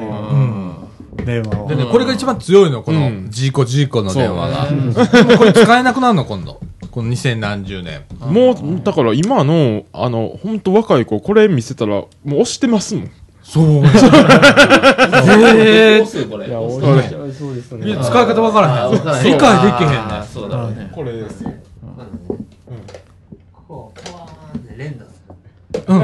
あ、連打したら警察かかるよね。かかりますえね。ー、なんか裏技みたいですね。連打したら警察かかる。もバンドみたいなゲームのねそうそう。えはいでもこう、こういう時代が一番強かった。今はもうちょっとしたことで全滅しちゃう。全滅しちゃう。ーこのこうでもこれは残すべきやと思うよね。うんアナログは。ねもうまた、便利が出てくると思うんですよ。そうやなアナログまあ、あは。の家電じゃないですけど公衆電話ももうほとんどないですよねもう減ってる。ああ、公衆電話も減ってますね僕は必要やと思うんですよちょっとこなううんまああの携帯とかやっぱりない時、やっぱり公衆電話、えーあそうよいいかなと思うんですけどね、うん。でもへほとんど駅駅とかしかもうないですよね。昔公園とかにもあったんですけどでね。災害で結構見直されてますもんね、最近は。だから、あのーなんていうの撤去うん予定のところが取り消されて、そのまま残ったりだとか、今新たに、まあ、設置っていうのもちょっとずつしてるみたいなんですけれども、うんもうこれはしゃあないな、うんやっぱ、時代のこ流れですかねう、携帯はね、災害にうん8歳時、ん。あのはうん。災害が起こった直後っていうのは、ダウンタイムっていうんだけど、うダウンする時間が結構あるそうですね。で、実際に、例えば、電柱が倒れたら、うん。携帯繋がんないからね、うん。その地域。そうですね。はい。うん。ということはね、あんまり強くないのよ、携帯電話って。うんあまあでも公衆電話も一緒ですか？そしたらで。公衆電話もそうなんだけどあね。でも、まあやっぱりその台数だとか。台数。と。ううん。うん。で、けあの公衆電話は災害時になったら最優先に使えるようになるので、うん。優先順位が高い。携帯電話はめちゃくちゃ低いですから、繋がる確率が。あそうですね。うん。そういうのもあるんでね、ね。やっぱりこう、うん。残してほしいなとかっていうのはあるんですけれども、難しい時代でございますよね。そうですねこればっかりはね。こればっかりは。あそうでも結構田舎の公衆電話になるとまた、このダイヤルのとかあったりしますよ。ーあの、古い喫茶店とか入ったらそうさ、うんありますあります黄色い電話がピンク色があったりだとかさあるよね。ありますね、まだ。現役で。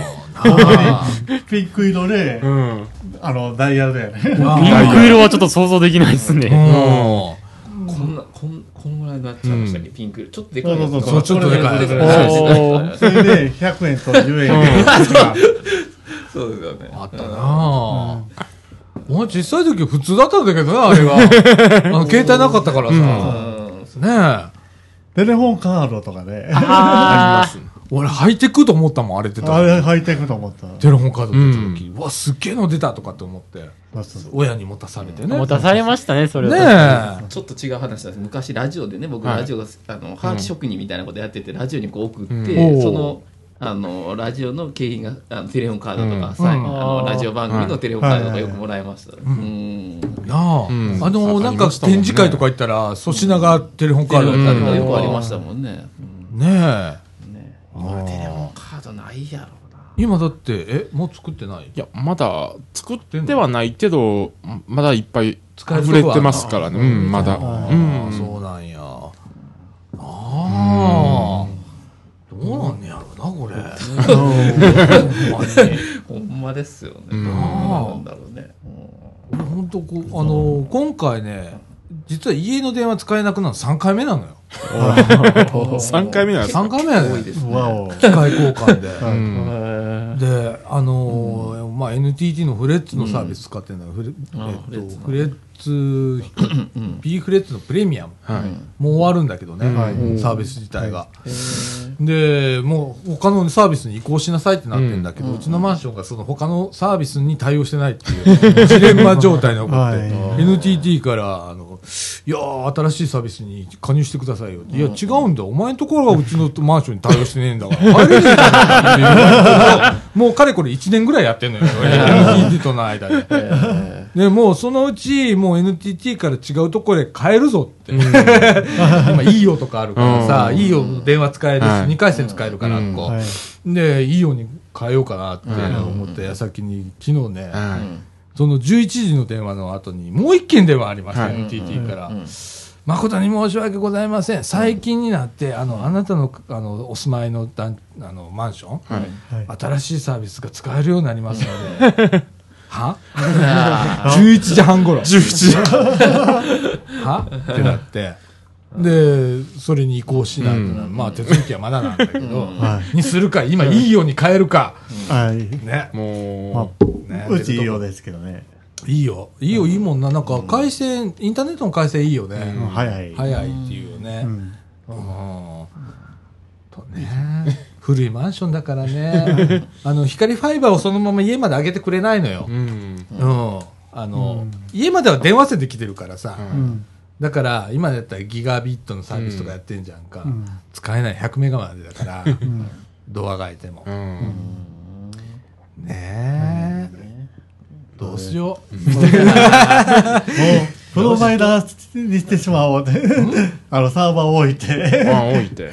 何がプロバイダーうちがめっちゃ大変やねんで、あんた言うとき。大変なこと言っちゃった。免許取らなあかんし。うん大変な大変う。そうそう。まあね、ほんと電話が使えなくなるっていう。ねえ。ほんまこんなこと起こってええんやろうかって思って。はい。ああ。うんなんかもうちょっとこう NTT とかさ、通信事業者さんもちょっと考えてほしいのは、うんあの、ダウンしないやつ。やっぱこれインフラだからね、電話も。うんそう、インフラやったからね。なあ、例えばさ、あの、体の調子悪くなってさ、えー、救急車呼ぼうと思ってバシャって取ったら、ツーみたいな。ツーも今言わないもん、俺の電話。シーンやね。ってなってたら、命に関わることだからね。それねはそうですね。うん、ちょっと、NTT さんほんましっかりしてください、ほんまに。ねで、調べると CTU の故障めっちゃありますんで、はいその機械があるね、CTU っていう機械があるんだけど、それが、あの、根っこからおかしくなっちゃうっていう現象は結構ありますんで、はい私もお客さんのところでいっぱい経験してますんで、はい。えーなんとかしてください、ほんまに。はい。ね。そうです。はい。でございます。ははいい。もう1時間越してるわ。私の愚痴で。はい。えー皆さんなんか変わったことありますか？うん。この1週間。あったことない iPad 買ったぐらい。あ、マジで？iPad 買った？はい。今？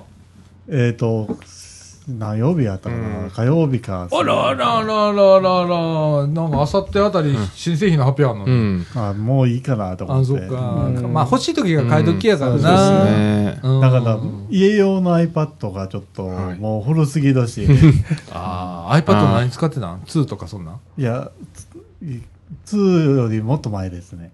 え初代？うん二初代 iPad、iPad2。うんうん初代初代。初代？俺が iPad2 でもう、もう今あかんねん。もういいい加減イラッときてるから、この6日に Apple 発表会だねあ。そうですね。そこで iPad Pro のうん発表と MacBook Pro が出るか出ないかみたいなこと言ってたり、はい。iMac がどうかなみたいなこと言ってるんだけど、そこで様子見で、はいはいはい。あの iPad Pro が思いのほか良かったら、はい。行こうかな思ってます。もう、もうあかんから。うん。うんそう。iPad Pro も考えたけども、そこまではいらへんなって言って、ネットだけやし、とか。もう、うんもうだいぶ長く待たされました。まあ俺、すごい待ってるよな。iPad 買う、iPad 買うって俺2年ぐらい言ってるよな。もう3年近く言ってますもんね。なあ。踏み切れないでいいのよ。この業界いんのに。それで Wi-Fi モデル買ったんですよ、僕も。ああ、いいと思うよ、それで。家用やし。家用で。俺もね、最初にその iPad2 買った時は、セルラーモデルやってんけど、うん結局1年間無料やって、はいそれが終わって、俺セルラーの契約切ったもはい。ん。で、Wi-Fi で使ってる。全然いいです。困りますね。はい。困りまうはん。だからセルダー、仕事用のセルダーモデルと、まあ、家用の iPad2 台です。い。ああ、いいね。それで、ね。ちっちゃくなってるんですよね。今の iPad、昔の。そうなってんねん。薄くなってる軽なってんねん。薄く軽くちっちゃなってるんですよ。うん。うん。だから俺普段 iPad2 使ってんじゃんか。はで、今 iPad Air とかあるわけやんか、はい最新機種。で、販売店で持ち上げるやんか。手が思いのほか上に上がる。軽っつって。っていうぐらい軽いの、今。軽い軽い。あれだったらお年寄りの人でも軽いです。そうやうな、今な、増えてきてるしな。増えてますもんね。なあ。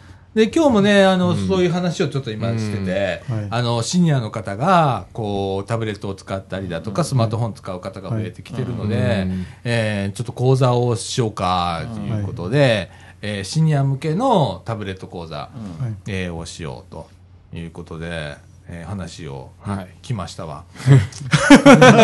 何をするか考えてくれ、みたいな感じで。あれでも、あの、お年寄りの方、すごいなんか今日、今日電車に乗ってて、うん。あの、iPad を触ってるお年寄りの方いたんですけど、なんか割れそうなぐらい押さえてああ、音がするときは、コツンコツン言うて。コンコンコンって。もうちょっと軽くでいいのになって思いながらな加減がな、なかなか分からへんねん加減がな。で、ものすごい強く押してる。ニャーって押してる。で、ギューってこうな、スワイプしてたりするねんけどさ、もうね、微笑ましく思ってね、最近ね、可愛く思うじゃん。なあ、でもマイ、マウスでもそうだよね。うん、そうですね。ねえ、マウスを右にっつったら、そのまま右にスーってやって机から落とす。おばあちゃんみたいな。とかな。はい。うんえー、この先どうしたらいいの？って言いながらマウスマウスを落とす。うん。あれね。うん。でも可愛いやん、そういう可愛い。な可愛い。おじいちゃんとかおばあちゃんとかな。うん。それでも使おうと思って一生懸命頑張りはるのもすごいしな。ですね。うん。ええ。で、最近俺、YouTube を見てるおじいちゃん、おばあちゃん結構いてね。いますね。ええ。韓国ドラマ見てましたとかさ、うちの母もそうなんだけどね、うちの母は iPhone でうん。YouTube 見てますわ。で、俺いつも言われるのは iPad 買ってくれって。はーい。で、家には、実家は Wi-Fi ヒーターでな、あのー、その YouTube 見るからさ、で、ヒーターあるから、それやったら、これ思い存分見たらええわ。うん。最近はもうちっちゃいのが嫌や。あもうあの、大きいやつ。iPad とかタブレットが欲しいから、タブレット買うてくれって言われて、はぁみたいな。言ってね。あでもあ、使うってね、すごいなと思って、そういう時代になったなと思って。ねえう。ん。あの、どうですか、健太さんは、はい。普段、そういう、いや iPad は持ってますよ。あ、最近どんな使われ方します、えーいや、もうまだ YouTube とかね、使いこなせてないんですよね。おうん。どんなことに使われるんですか、いつも？いやほんまに YouTube とかもうほんまにだから iPhone を手放したんですよ、うん。iPhone がちょっと調子悪くて手放して、うん。今は携帯と iPad って組み合わせでやってますね、うん、iPad ミニじゃないですか？ミニだねこれ、普通の iPad やね。うん。マジ普通のちっちゃ iPad。だからちっちゃなってるのに、うん。本当に。このサイズあそう、うん。うん。あそっかそっか。もう俺もうわかんねえよ。大きさの感覚もわかんなくなってきたこの年になって。もう、僕もですよ。買って、前のやつつけれるかなと思ったら、うん。つけられなかったから、あ、ちっちゃなってるやん。うん。もう一つでかいサイズありますよね。もう一つああ、りますね。これがプロです。あプロ。プロあそうプロなんだ。あのプロのね12ってなんぼが一番でかい、うんあれが。うん。あれが欲しいね。はい。あ バカだから。まあ、あれ A4 サイズやんな。A4 サイズですね。はい。相当でかいねんけど、持ち歩きには空気にはならないやつ、それで、これがまあ9.7です。うん。あそう同じ。あ新しい iPad さ外観のあのサイズは変わんなくて10インチになるらしいけどな、はい。なんかベゼルがすごく狭くなるとかっていう噂だよね、もうほん。とでもついていけねえもん この業界にいてもついていけなくなったから、うん。うん。もうバンバン新しいのが入ってくるから、うん。もういいじゃないと思う。なあ。んか30代とか、まあ、40代入ってもちょっとやってたけど、もう新しいのあったらすぐ買ってたっていう、うん。すり替え乗っていかなきゃダメだと思ってて、はい一応業界人だからさ、だけどもうもう今はもう無理。記録的に無理、うん。うん。ね。え。でございますよ、はい。えっ、と小谷さんはなんかこうタブレットを使ったりだとか。いや、僕はないんですね。もう最近 iPhone7 に変えたばっかりで。もうあセブンですか。セブンです。あらー。いいっすね。そうですね。なんかいい数字だったんで、ここかなと思って、買い時ですね。セブンいいっすよ、んセブンいいっすよいいっすか？あのカメラ特にね、うん。そうですね、ポ。ートレート機能？ポートレート機能。私あの 6S プラスなんですけど、6S ポートレート使えないんで、そうそうそう。うん。アップルペイも使えない。あ。ね。アップルペイは俺 6S 使えるよね。うん。え？使いますね。6S から。6S は使える、いや、僕使えなかったです。あマジ？あ？セブンからあれ？セブンから。あそう。ね。えいいな、あそうや。使えへん使えへん。フェあ、リカそうそうや。対応してへんわ。フェディカ対応してごめんごめん対応してへんわ。出ない。うん、なあ、うん。いやいいっすよ、うん。だから、これを対応しようと思ったら、アップルウォッチつけて、対応させるから。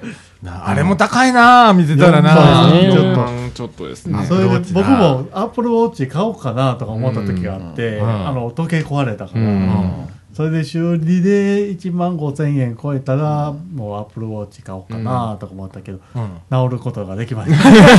今修理中でございます。俺さあのアップルウォッチの厚さがダメなのうね、ん。あれがね半分ぐらいになったら考えるけどまだちょっと分厚いわ。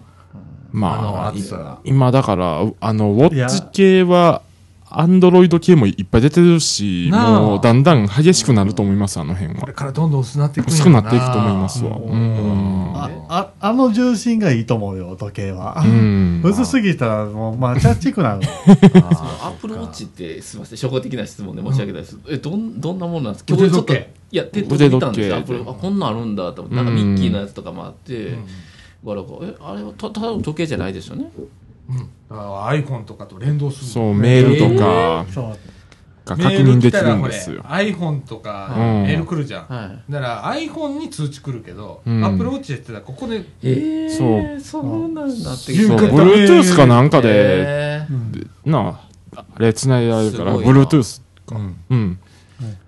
い。ろんなコントロールが来る。いろんなコントロール。であとあの脈拍をうね、ん。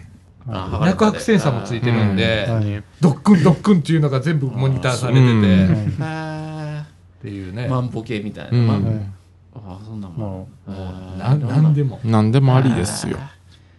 通話以外あ通話はできへんな。通話以外っていう。うん。呼び出しはしてくれるよ、う。うん。う、うん。あ呼び出しは、ん電話かかってきたぞこらー。みたいな、えーそう。そう来て、パッて置いて、ハンドフリーでん。電話するとか。ああそういうねもうこれからはねあのウェア、ウェアブルの方に移行するんで、今度はね身につける。例えば腕に貼り付けるとか、うんうんうんああの、服に一体化してるとか、へっていう方向にこれからどんどん行くと思います。そしたら服みたいなのも売られるかもしれない。うん。へえ。あと手にこう、えー。貼り付けるとか今、液晶とかでも薄っぺらいやつ出てますもんね。ね、うん。フィルムみたいなな。フィルムみたいなやつ。液晶とか出てきてるんで、あの、どんどんそういう時代になってくるっていう。すごい時ウォッ代です。チはね、あのすごいな、進化の過程で、う。うんん。あくまで過程らしくて、もう時代はちょっとウェアブルの方へは行ってきてるんでね、うん最近そう。ですね。面白いな、これ。面白いですね。うんあそこは。もうついていけへんな。37!47! 必死。必死。ねうん。え。うん。まだまだ今からですうん。よはい、健太さんは。ね。今からいけるかな。パソコンの使い方からですかうん。らパソコン教えるよ、いくらでも。ンあのー、それやったら、あれしたらどう？パソコン使われます？パソコンは使います。ああ、ほんなら、うんと、苦手な人。パソコン使える？はい、いけます。いける？はい。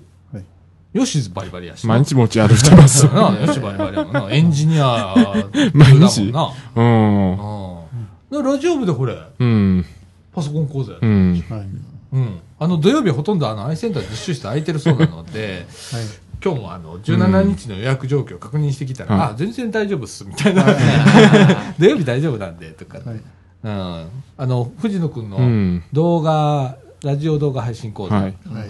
はい。えっ、と、6月17日、はい午前中やりますんで、えーよかったら来てください。あの、参加費は全然ないので、いいですね。フリーでうん。やるので、はい。で、Mac 使って、は今回動画を、うんはい。いよいよい。いよいよ。iMovie 使うらしいですよ。なので、はい。参加してください。そういう講座もうん。ね、はいやっても面白いかも。はい。ね。はい。ほんでさ、なんかさ、ワード講座とか面白くなくない？うんエ。クセル講座とか。そうですねまあそう、もう、あれ仕事仕って俺、本事末転倒だと思うんだけど、うん何がしたいかの方が重要だと思うの、俺、講座するときにいつも思うんだけど、それはあります。もう、仕事仕事になっちゃうんだよね。うんワールドとかエクセル。で、エクセルの使い方っつっても教える側も困るんだよ、あれ。困る大体ことは。あそういうもんですか、うんそうですね。なあう。ん。パソコンのね初心者からして何からやっていったらいいかわかわかんないんですよこう何を勉強したらいいかとかこれね、逆なんですようん。えパソコンで何がしたいですかっていうところから始まるんですよ。うんまあ、まだ用途もちょっと見えてないんですけど、まあ、うん、やっぱりこう、何ができたら、あの、ええなーって、便利やなーと思うかとか、うん。あの別にね、ワード、エクセルとか、そんなん、パワーポイント、三種の神器ってい。うのは、関係ないっす。あだって他のことでもいいです。はい。で、大体パソコン持ってたら何でもできるんで。そうやね。そう。で、えっ、と、ん。まあ、ワード、エクセル使ったらパワーポイント大体使えるようになるんで、うん。もう一緒なんで、うん。うん。とかね、まあまあ、ね、はい。な何がしたいかな、みたいなところ。うんそうですね。うん何がしたいかそれスキルアップ講座みたいな感じでうん打ち合ってもええし。うん。うん。ねえ。iPad も同じ。そう、あ iPad も同じ。ねえ、本当、はい考え方一緒です。そうですよで、iPad にもね、ワードエクセルあるんでね。入ってる。パワーポイントあそうなんですかあるんですよ。マイクロソフトさんちゃんと出してますんで、ね。マートフォンとか全端末にありますそう、もんね。アンドロイド版もあります。アンドロイド版もえー使ってみ実ようは無料入手可能。あそうなんですかうんで、フルで使おうと思ったら、例えば、うんオフィス365っていうはい。のに加入したらフルサービス使えるようになるんです。はい。で、僕なんかはオフィス365なんで、全部使えるようになってるんだけど、まあでもまだ iPad とか、うん iPhone でワード、エクセルを使うっていうことはあんまりないんやけど、はいうんね。ゴール。でもあの、今度ね、iPad Pro の 12. 点何本はい。の新製品がもしか出て、はい値段も、あ、これいけるなと思ったら、俺多分そこでワード使うと思う。はい。エクセルは使わないけど。はい。で、パワーポイントも使うと思はい。メモ代わりにいけますもんね、ワード。う。なあ。うんあと俺、あのーワンドライブじゃない。何やったっけ？ワンノート。ワンノート。うん、あれ使います。ワンノートを本格的、うんはいまあ今でもメモ代わりには使うねんけど、あんまり使いこなしてないから、うんワンノートは多分 iPad よ。で使うと思う。うん。ほんなら何ができるかっていうと iPad で保存したらそのままクラウドうん。であワンドライブってマイクロソフトがやってるサービスに保存されるので、パソコンから開けるのよ今度。はい。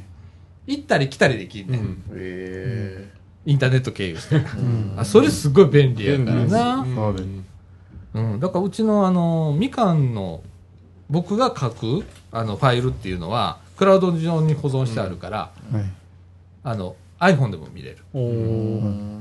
自由にしてあるねめん。どくさいから。っていうようなことしてるけれどもね、はい。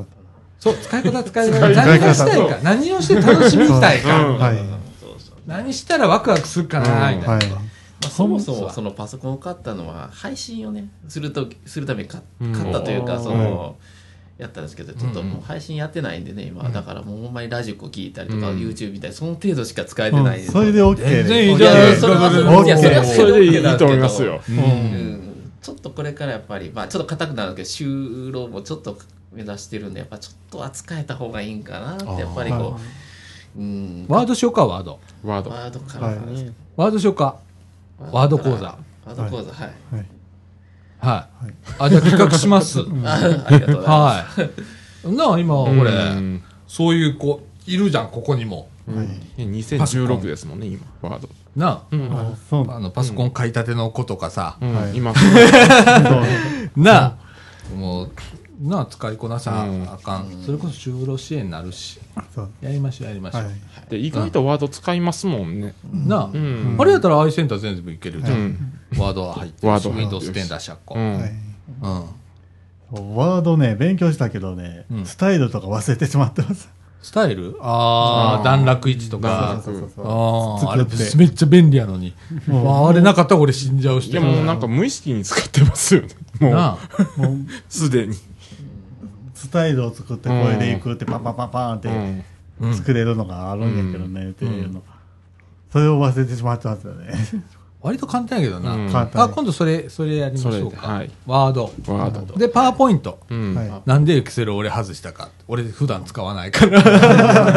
俺教えるほど、ようん。よしいけるんじゃない？エクセルコード。関エクセルはまあ関数使ったりやけど、まあ、めったに使わないですね。もう合計、平均、うん。それぐらいしかもう、そんな標準偏差とか使いませんもん。会会社はエクセルばっかり使ってる。そうやろ。そうやろ。俺もねで原稿がエクセルでくんねん。そう。ウェブの原稿が。あいやいや開くけど。ー よくありがちな。うん。そうもううん。なんかもっといい作作り方あるあるやろとかいうの。一応だまあから、なあエクセルあんま言われへんけど。うん、一応だからエクセルでデータ作っといて、アクセスみたいに、アクセスにちょっとデータベース化して、そうだから俺はアクセス派やから、うん。アクセスっていうデータベースがうん。マイクロソフトなんかあって、だからエ俺はエクセルらからいあっち行けるから、なあインポートしてから。うん。インポートして、するね、うん。俺もそっち、うん。でクエリで。増えて。はい。なあ、ううんん。するするする。だからその時だけエクセルを特に使う。ああわかるわかうる、ん。そうで？ポカーンとしてる。ポカーンとしてる。アクセスも使い方忘れてしまってるわ俺。でね、あのーうん。いろんな使い方があって、はあのー他の人の使い方見てると、あこんなんできるんやって気づいて、うわ、なんかほんならこれを、僕もこれできるやんとか、はい新たなこう用途を見つけたりとかになる、ヒントになるんでね、うん。あの、あ、やろうやろそうですね。う。な、はい。うん。うん。高校生とかな、うん。はい。岡君とかな、ん。話をして、岡君ワード使えるで、うんかなり。使えますよ。ね、あるんで。はい。はい。こうやって、みかんのあの、ラジオ部っていうのはやることが 増えていくっていうね。これがニーズなので、で、やろうかー言う。て、はい。はいすごい軽いノリでいつもやっていくので、うんはいはいやりますよ。はい。でございます。ははい。はい。じゃあ、この後エンディングいきたいと思います。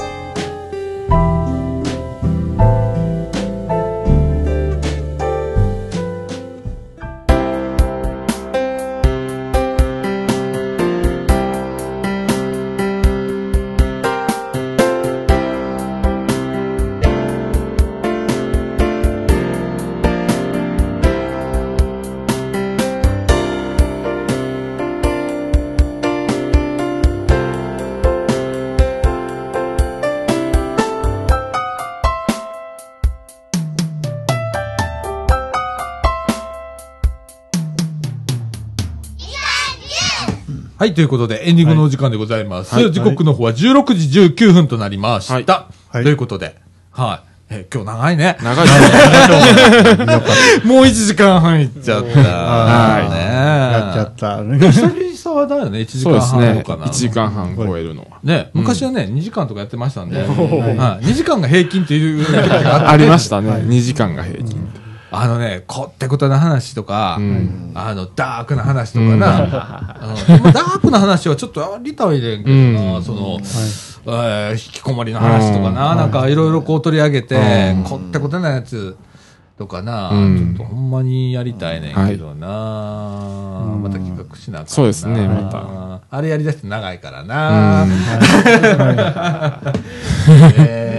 はい。うん、とか、あとはまあ、あのー最近はもう軽めに軽めに、うん。なあ、もういい加減なことばっかし言ってるけど。あ。と、あの、最近、あの、あの、M 姉さんの野菜のそうやツイーね。トの方が進んでますよ。昨日、一昨日とかもね、見たのよ。きゅうりがどうだこうだ。うんいや、そうやね。俺毎回忘れんねやんか。よう言うてくれた。はいあのね、新しい方わかんないと思うんですけれども、えーっと、M 姉さんっていうね、このみかんでもう、んご活躍をされてるおばちゃんがいるんですけど、お姉さんな。お姉さん。お姉さん。お姉さん。な、はい。お姉さんがいらっしゃるんですけれども、畑を近所でやられてるんです。で、畑の様子をね、ツイート、ツイッターでツイートしてくれる。専用アカウント作りました。で、それをですね、我々のこのみかんジュースで、えーうん。M、M 姉さんの畑ののコーナーっていうのがありまして、そこでツイート読みながら、うーわっていう、っていう、あの、コーナーがあるんですけれども、もう2年、1年、一年以上やってない。姉さんごめんなさい。でもちゃんと書いてくれてるんで、うん。はい。あのね、それめっちゃおもろいんですよ。普段見れないやつ。うん。ええナスの中、なんていうのとかな、花が咲いたりだとかあって、こういろんなもう見れないものがいっぱい見れるんで、ええ。で、時々な野菜持ってきてくれたり、そ のうちあの M 姉さんと会うと思います。はい。僕もこの間あの玉ねぎをもらいましたね。新玉、はたーちゃん持ってきたよ。うんええもしこうこういう面白いでしょ？面白いですね。うんなあ。あの、あとはね、うんえっと、フィリピンナウのコーナーもやってたな。そうですね。うん。みんなうん。えっとね、うちに福田くんっていう、えー大学生、当時ね、当時大学生の子がいて、はいその子が、えー大学を卒業して NGO ってあるんですよ、海外のね。NGO に参加する、えーフィリピンと。はい。で、そこからこう活動の状況をツイートするはい。っていうアカウント作ってやってたんだよはいね。いまだにブログにね、ちょこっと、うんあの、横に、畑ナウのうん。ツイッターとフィリピンナウは残ってますよ。うん。はい。はい面白いですね。はいああいう、またやりますみたいな。はい。はい。あの、みんなでツイッターの画面開きながらね、はい。それ見ながら進めるんですけど、はいこれめっちゃくちゃおもろいんですよ。ええあの、よう言うてくれたよし、ありがとう。はい。ほんまにな。毎回な、あの、企画会議の時に横に座りあるからさ、最近だ気まずくなってきて、すいません、本当に、みたいな。ねえはい。またやりたいと思います。はい。えー、もう今週こんな感じで終わりたいと思います。はいはい。ということで、みかんジュース。この放送は NPO 法人三島コミュニティアクションネットワークみかんの提供でお送りいたしました。今週のお相手は、さあちゃんこと佐岡みのると。えー健太と小谷と。西田と。えー、よっしーでした。はい。ということで、今週はこの辺で。さよなら。さよなら。